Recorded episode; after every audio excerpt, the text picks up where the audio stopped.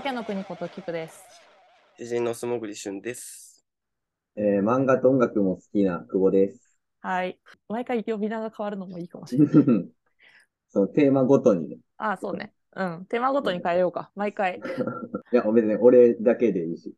ああ、そうね。そういう役割でいいんじゃない、変幻自在な感じでいきましょう。えっ、と、今日は、えっ、と、3人とも、まあ、みんな音楽が好きではあるんですけど、貸し切り口で音楽のことを喋ろうっていうことで、えっ、と、2人におすすめ、もしくは、まあ、語りたい音楽、アルバムなどということで、えっ、と、ネタを持ってきてもらって話そうかなと思ってます。お願いします。お願いします。お願いします。じゃあ、どっちから行こう？久保からかな？はい、久保からいきます。はーい。えっと、今回この収録するにあたって、なんかざっくり、その、歌詞かと思って、うんっていうのも、あの、よくよく考えてみたら、最近音楽聴くにあたって、まあその聴いてて、その、あ、今の歌詞いいなとか、あ、この表現好きだなみたいなことはすごいあるけども、なんかじっくりその歌詞を見ながら聴くたとか、後になってその歌詞だけを見るみたいなことを、ここ何年もしてないなってことに気づいて、まあ、わかるな。確かに。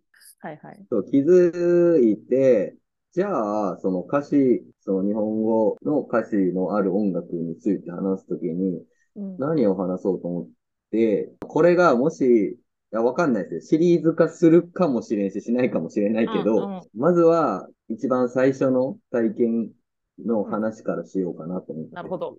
はい。いいと思います。で、えー持ってきた、持ってきたというか、話すのが、みんな改めてバンプオブチキンの話をしようおお、来た。なんで、なんでだろうね。なんか、照れくさくなるのなんだろうな、バンプの話するときに。これは世代的問題ではないでしょうか。確かに確かに。いや、そんなに、あの、年はね、それぞれちょっとずつ離れてはいるんですけど、まあ、世代というあれでは、あー聞いてた時期が時期なんじゃない？やっぱ。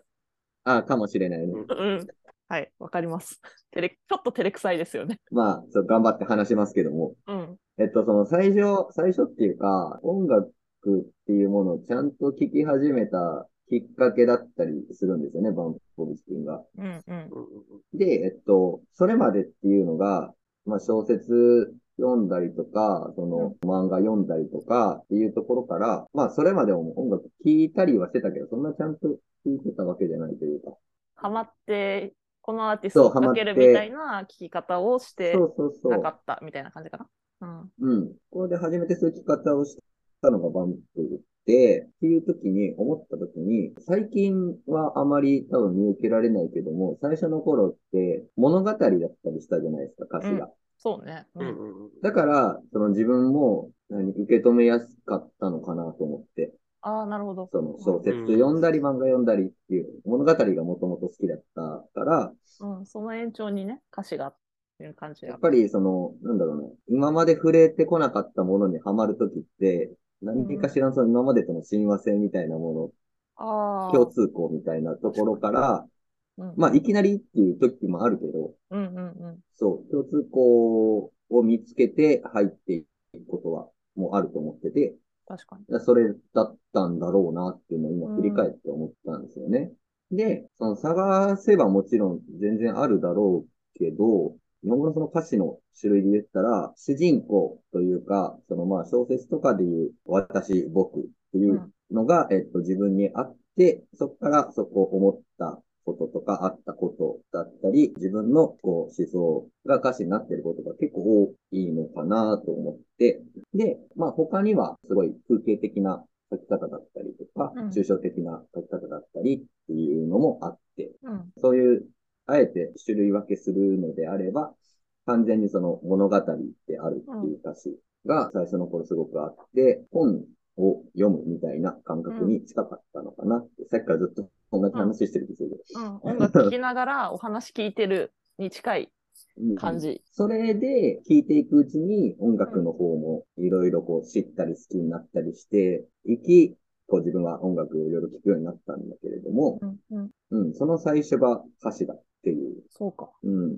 で、あの頃とかは新しいのが出れば絶対歌詞は文字として読んでたし、うん。ちょっと話それるかもしれないんうん。ですけど、まあ、その今回これについて話すってなうん。っていろいろ考えたときに、なんか改めて自分はこういう歌詞とか表現が好そういえば好きだなっていうのがいろいろ見つかってきたりしてて、うんうんなんかそれが自分の中ですごく面白くって、多分その昔とか聞いてた時とか、うん。もう多分明確に、あこれ好きだわっていうのは多分あったと思うんだけど、それを改めて俯瞰してみたら、より見えるというか、自分の傾向が見えた。こうしまたその、改めて、今まで聞いてたやつでも、これから聞くやつでも、もう一回ちょっと歌詞の視点で聞いてみようかなっていう曲がいっぱい出てきたりしたから、掘り起こしてるね。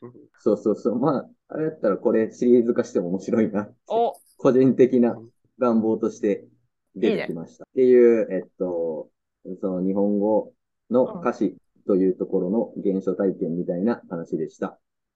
もう終わりじゃん。終わりじゃん。これイントロでしょ？こっからでしょ？え、やらないの？一曲ぐらいなんか紹介しようよ。そうだな。一番最初に聴いた曲がでもバンプオブチキンの K でしたね。K か。しかうんもザ、ザ物語。ああ、曲確かに。まあ、アルバムリビングデッドに入っている曲で、当時、だから俺の入り方で言ったら、当時インターネットにすごい上がってたので、上がってたというか上がってたので。うん。上がってたというかね、そうんの、いろいろつけられた状態で、その、うん絵だったり、フラッシュうんだったりが。うんででも当時はもう本当にでも、なんか衝撃だったというか、こういう、なんだろうな、曲もあるんだってうんうん。なったのをすごい覚えてるなっていう。その物語調という意味で？うん、あ、そうそうそうそうう。んうん。まあ、リリーだったりとか、自分を、まあ僕であったり私であったりしておいたような歌詞でも、なんかどっか物語調であったり、俯瞰したものがほとんどだったなと思って。うん。だからもし、まあこれを機にというか、うん。聞き返すようなことが聞いてる人にあるのであれば、そういう物語として、もう一回ちょっと聞いてみてもいいんじゃないかなって思います。まあまあ単純にもう一回聞く機会になったらおもろいなって。それはそうね。みんな恥ずかし、恥ずかしがらずにバンプ聞こう。そういうおすすめね。っていう終わりで。終わりで？うんいいじゃあない。いいですか？うん。いいですよ。いや、私もその、一応収録前にバンプの話をするよということだけは初期のバンプの話をしますということだけは聞いてたんで、あの収録前にちょっと聞き直してたんですけど、同じよ、ちょっと同じ感想を持ったというか、あれ、この歌詞ってこういう見え方だったっけなっていうような、ちょっとこう発見があったりとかはしてて、なんか当時の好きだった歌詞とまた違う曲が歌詞として好きだったりして、なんか改めて昔聴いてた曲を見直すと面白いなと思ったりはしたので、バンプ聴き返すターンがあってもいいなと思いましたよ。単純に。うん。昔好きだった曲とはまた違う曲が今は好きかもしれない。そう。とかも、俺もあったうん。りしたので。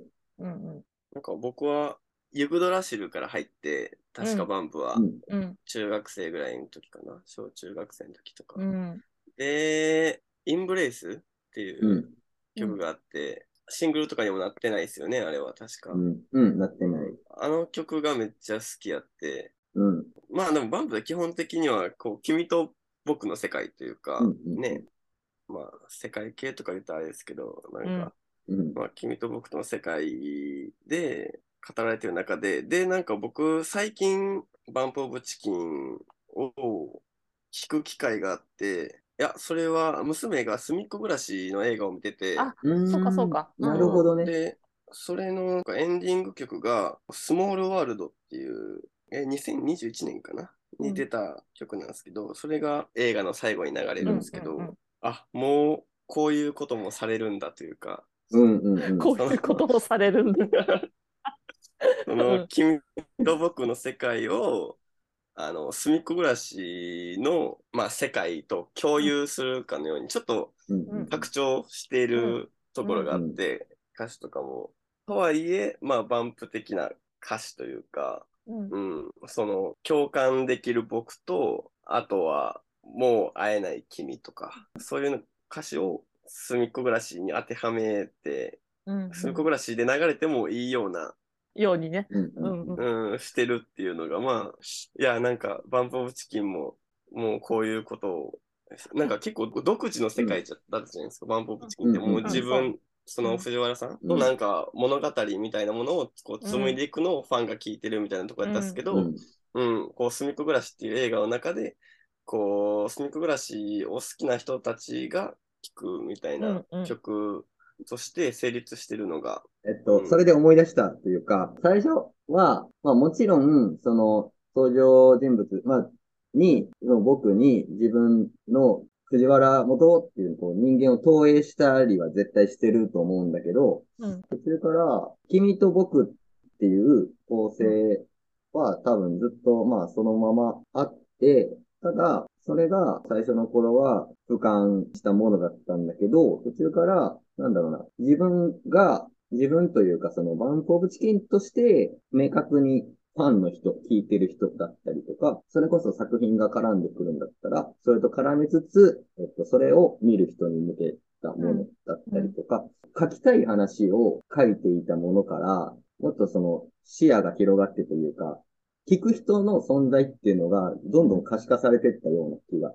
してて、その結果、今の話みたいな感じ方になったりもするのではないかと。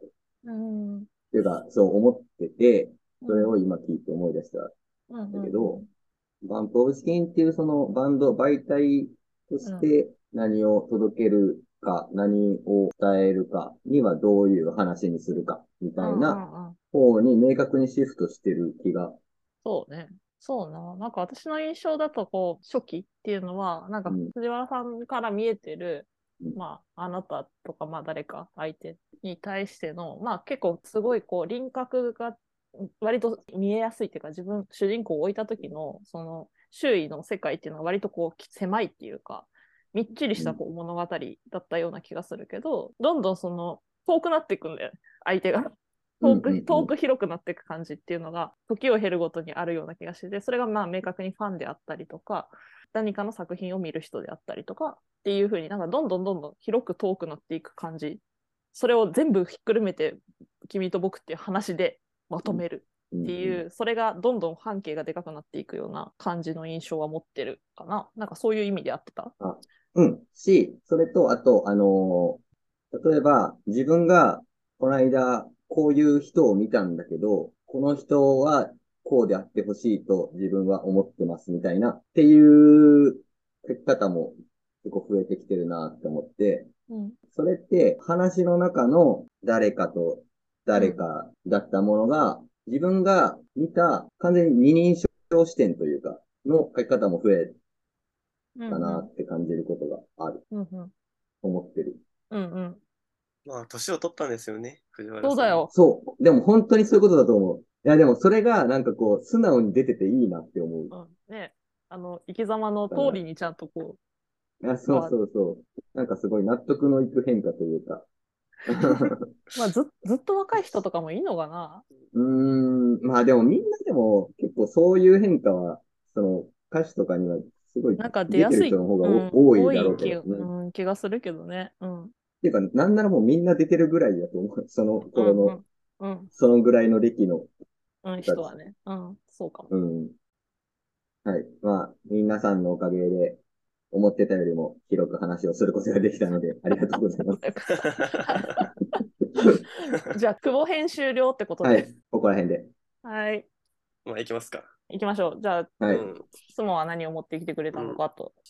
あ、そうですね。まあ、まず、その、歌詞会をしたかったっていうのが、まあ、うん。歌詞っていうものを、まあ、こう、あの、音から切り離して語りたいっていうのがあって、うん。その、音楽としての歌詞じゃなくて、まあ、うん。歌詞としての歌詞みたいなうん話がしたくて、うん。っていうのも、まあ、こう、先人たちには吉本隆明とか平岡正明とかいうね、批評家、批評をする人がいて、うん。まあそういう人たちがちょっと難しめに語ってきたものをもうちょっとこうシンプルに分かりやすく話せたらいいかなとか思ってたんですけど、うん。うん。うん。ん。で、まあやるのが、踊ってばかりの国っていうバンド、うんうん。そのパラダイスレビューっていう去年出たアルバムがあって、うんうん。まあそれは発売した時に買ったんですけど、やっぱボーカルの下本さんは死のことについて歌ってるなっていうのがあって、生を歌うことでこう死が際立っていくみたいな曲ってまあ結構あると思うんですけど、なんか下本さんはシンプルに死っていうものを歌ってて、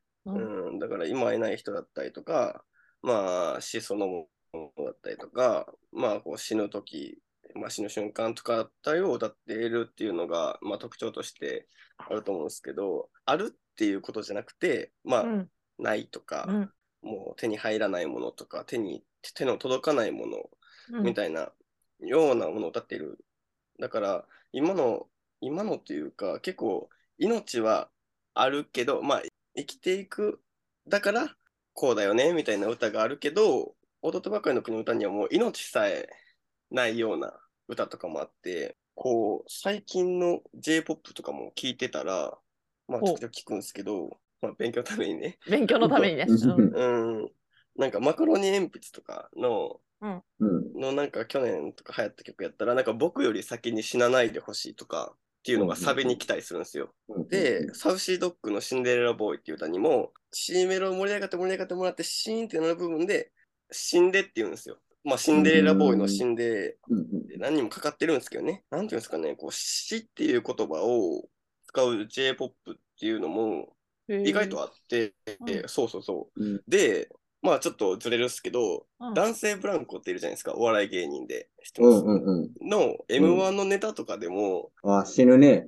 そう、音符で、音音符で死ぬみたいなネタでみんなゲラゲラ笑ってるじゃないですか。っていうのは、うん。そう、だからなんかメジャーなものが扱う死っていうものが、なんか、うん、最近よく目にする、よく目とか耳にするっていうのもあって、っていうのもなんか若者がこう無宗教みたいなものになってきてるような感じもあるから、宗教的な死というよりかは、こうシンプルな死っていうものをうん。こうみんな受け入れてきてんのかなみたいなところがあって、うんううんん、だから、踊ってばかりの国の今回のアルバムとかも、なんかそれがこう、ピッとはまってるような感じもするし、なんていうんですかね、踊ってばかりの国ってこう、基本的にはこう、伝わりやすい歌詞というか、うん。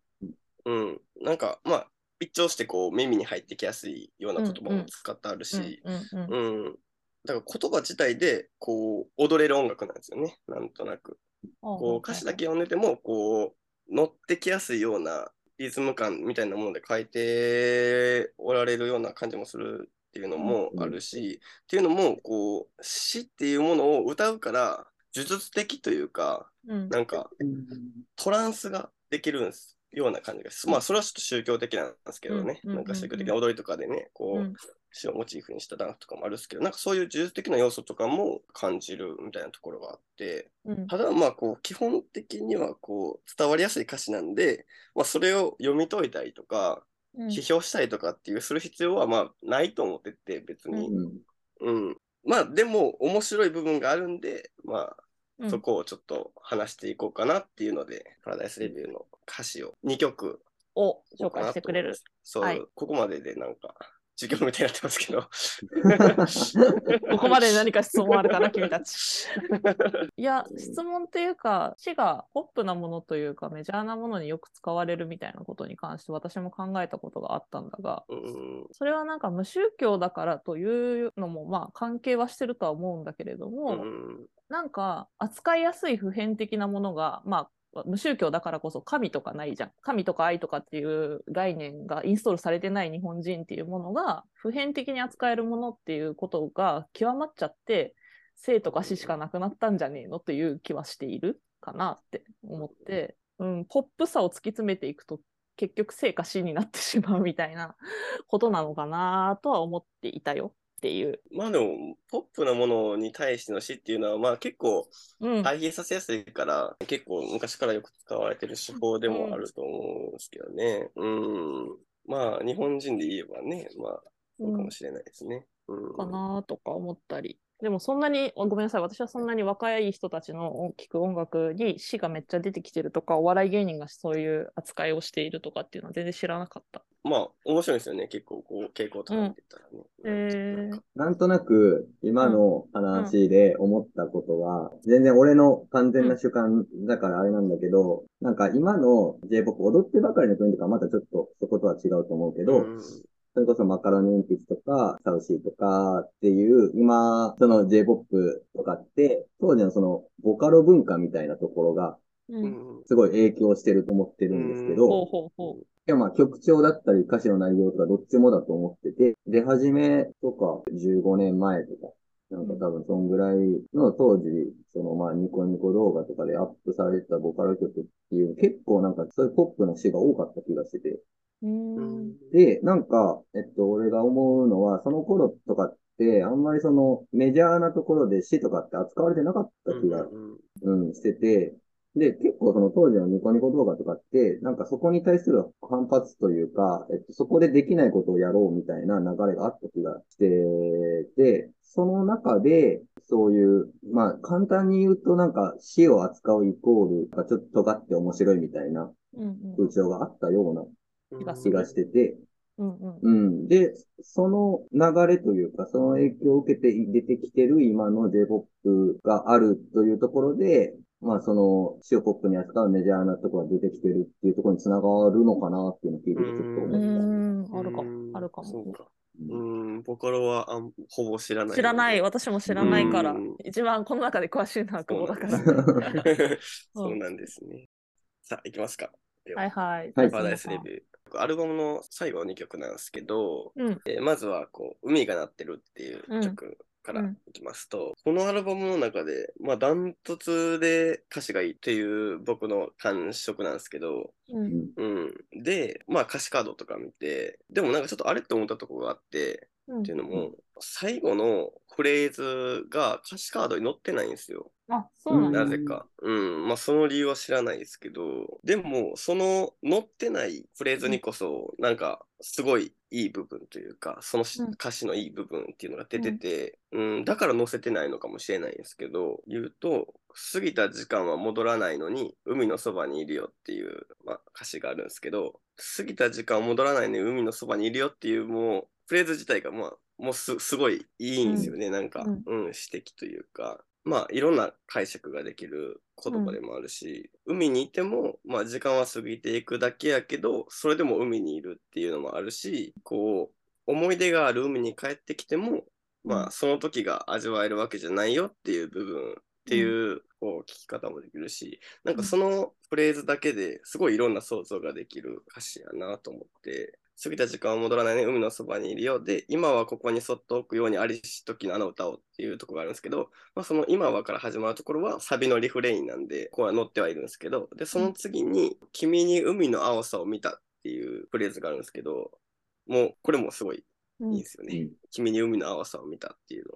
まあ逆に言えば、海の青さに君を見ることができるっていうか、まあだから海に行くし、君に海の青さを見たからこそ、まあ海に行くっていうのもあるし、だからこの歌詞カードに載ってないフレーズが、もうこの曲をの歌詞カードに載ってる部分とか全部をこう象徴してるというか、うんうん、意図的なのかもしれないですけど、うん、歌詞カードになってない部分がすごいいいなと思いましたね。うんうん。そうか、歌詞カードが手元にあると、ここは書いてないんやっていうのを確認できるんやな。そうそうそう。そうですよね。すごいいい曲やと思いますね。うん。で、下野さんすごいのが、僕インタビューで読んだんですけど、ノートに歌詞しか書いてないんですって。コードとかも書いてなくて。で、うん作曲する人ってこう歌詞が先か、うん曲が先かみたいなのあるんですけど、同時に出てくるんですって。で、もう同時に出てくるものしか歌と呼ばないみたいなことを言ってて、はあ、かっこいうんい。すげえな。かっこいい。そう、やからまあ切り離して話すっていうのもまああれなんですけど、うん、でもすごいなって思いますね。それでこの言葉が出てくるかみたいな。うん。歌詞サイトみたいなには載ってるわ。君に海のさを見た、うんありし時のあの歌と、みたいなのは載ってるところもある。ああ、うんうんうん。でもその印刷物のとこには載ってないっうんああ、そうです。てことね。そう。本人の意図的には載ってない。そうです、そうです。で、パラダイスレビューっていう、うんまあ、タイトル曲にもなっている曲ですね。パラダイスを批評するみたいなタイトルですけど、まあ、その通りの歌詞なんで、で、まあ、ちょっと反戦的なところもあるんですけど、うん。まあ、そういうところは、まあ、歌詞を読んでいただけたらって感じなんで、置いといて、うん。で、まあ、気になるフレーズっていうのをまた抜き出すと、 no music, no life、そんな言葉流行ったね、みたいなあ言ってた言ってた。そう、うん。あるんですけど、僕がまあその歌詞聞いて、まあ、確かにと思ったんですけど、まあ、 no music, no lifeって、まあ、すごい牧歌的なキャッチコピーやなと思って、うん、もうパラダイスやと思ってる人たちが、もう言える言葉というか、なんか、うん no music, no lifeって言える人は、まあ、割とこう、幸せなうん。ところにいるような人たちなのかもな、みたいな、うん。うん、ところをすごい感じて、うん。そうなんですよね。だからこう、その流れで次に行くと、サビの最後のスケシューのグリップ少しずれてトリップっ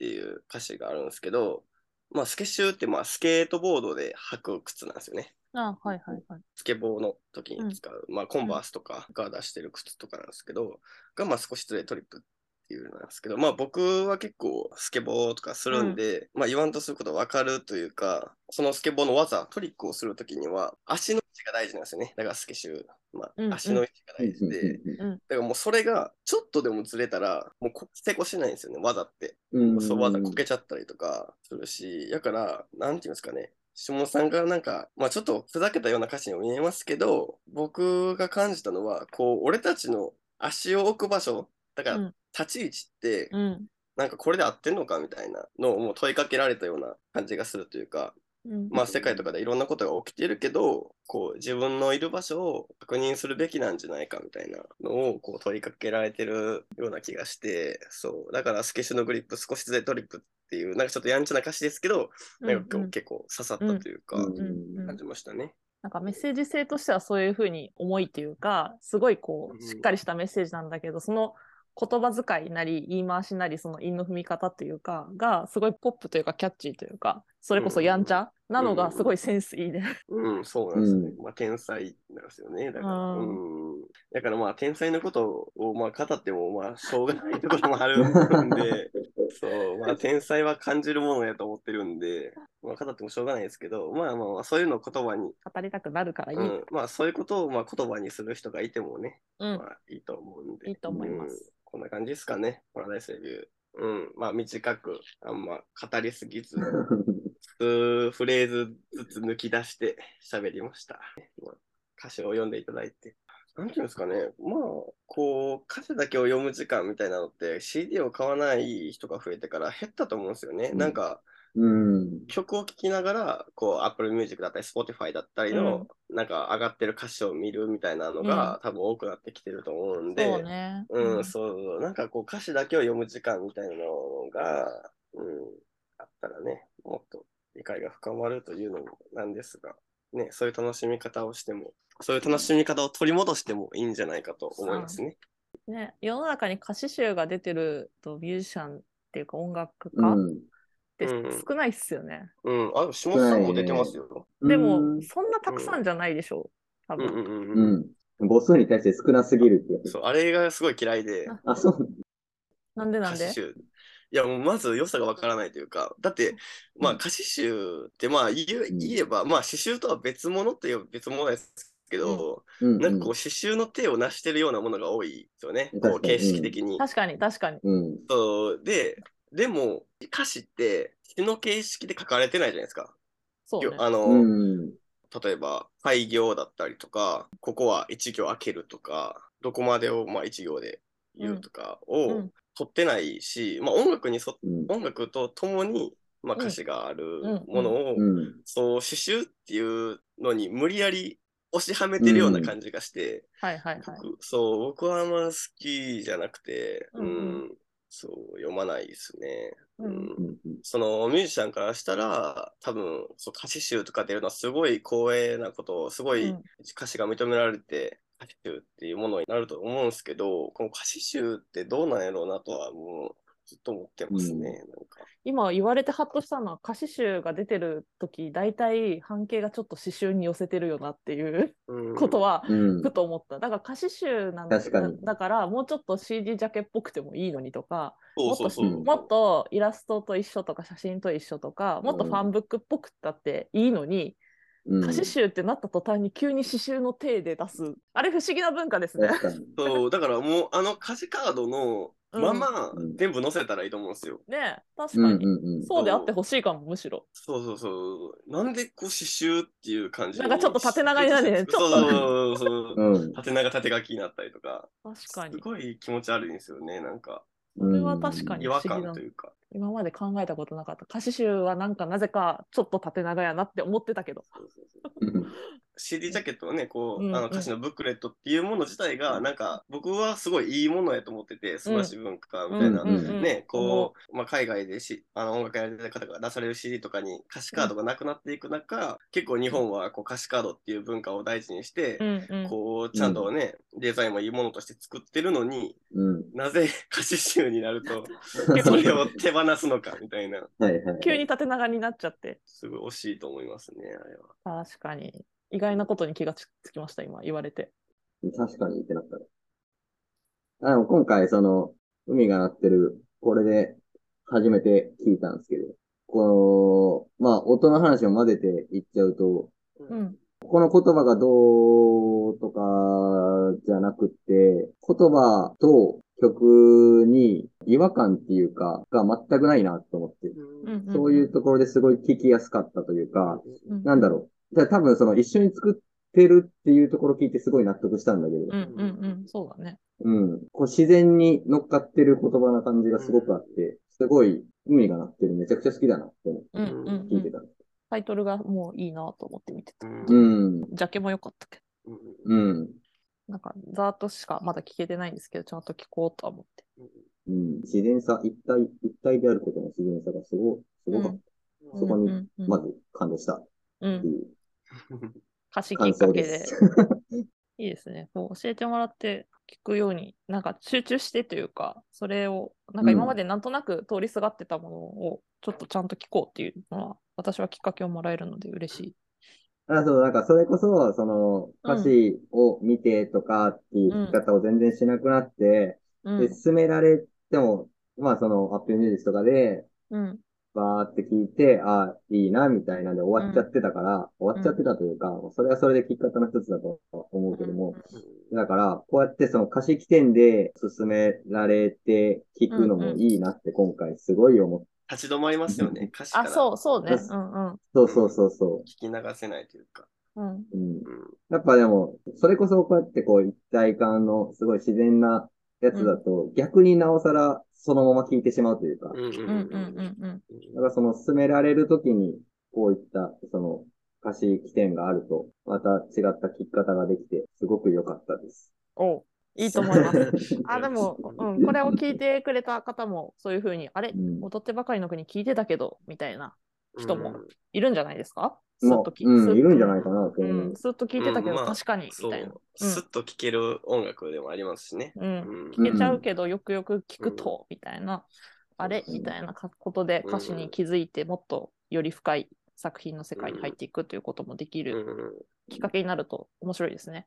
うん。だから、まあ何度も言いますけど、僕はひあの考察とか解釈とかあんま好きじゃないんで、うんまあ基本的にはこう歌詞カードを読んでいただくっていう中で、こうなんか気になったフレーズみたいなところを、こう、まあ詩人として喋っていくっていうのがね、ちおょっとやっていこうかなと、いいですね。そう思いますねシリーズ化。シリーズ化が決定しました今。シリーズからしてますね僕はもう多分日本の天才ばっかり取り上げると思あいます。、日本の天才シリーズね。そう、日本の天才シリーズで僕は行こうと思うんですけど、いいですねこうやっそう、やっぱそういう人の歌詞って、なんか逆に聞き流されがちというか、そうね。なところうんもあるし、逆に歌詞だけ入りきすぎてしまってる場合とかもああるかも。あると思うんですよね。なんか刺さりすぎるみたいな。うんうん。もう自分の感情がぐちゃぐちゃにされたりとか、なところもあるんですけど、まあそういうとことはちょっと置いといて、うん。歌詞の話をうん、していけたらなって思いますね。え、じゃあ楽しみにお二人ともうんそれぞれの歌詞のシリーズを二人一緒にやってもいいし、別々の LINE でやってもいいけど、歌詞シリーズをやっていきましょだから今回、この、今、そのスモのやつを聞いて、ほ方向性が分かったというか、う。あ、方向性がね。この感じで、そう。まあ、また、まあ、全然違う、ん全然違う。そう、違う切り口とかにはなると思うけど、もちろん。ん。うんうん。でもまあ、なんかそういう目線とかでも、ていうかでもこうやって、じゃあ、あっこで何話そうかな、みたいなっていうのって、やっぱりでも、単純にその、今まで聞いてきたものとかの歌詞を見直すきっかけにもなるから、うんん。やっていきたいです。了解。番組を組み立てます。お ありが願いしまとうございます。はーい。じゃあ今日はここまでにしときましょう。ありがとうございます。ありがとうございます。す。ありがとうございました。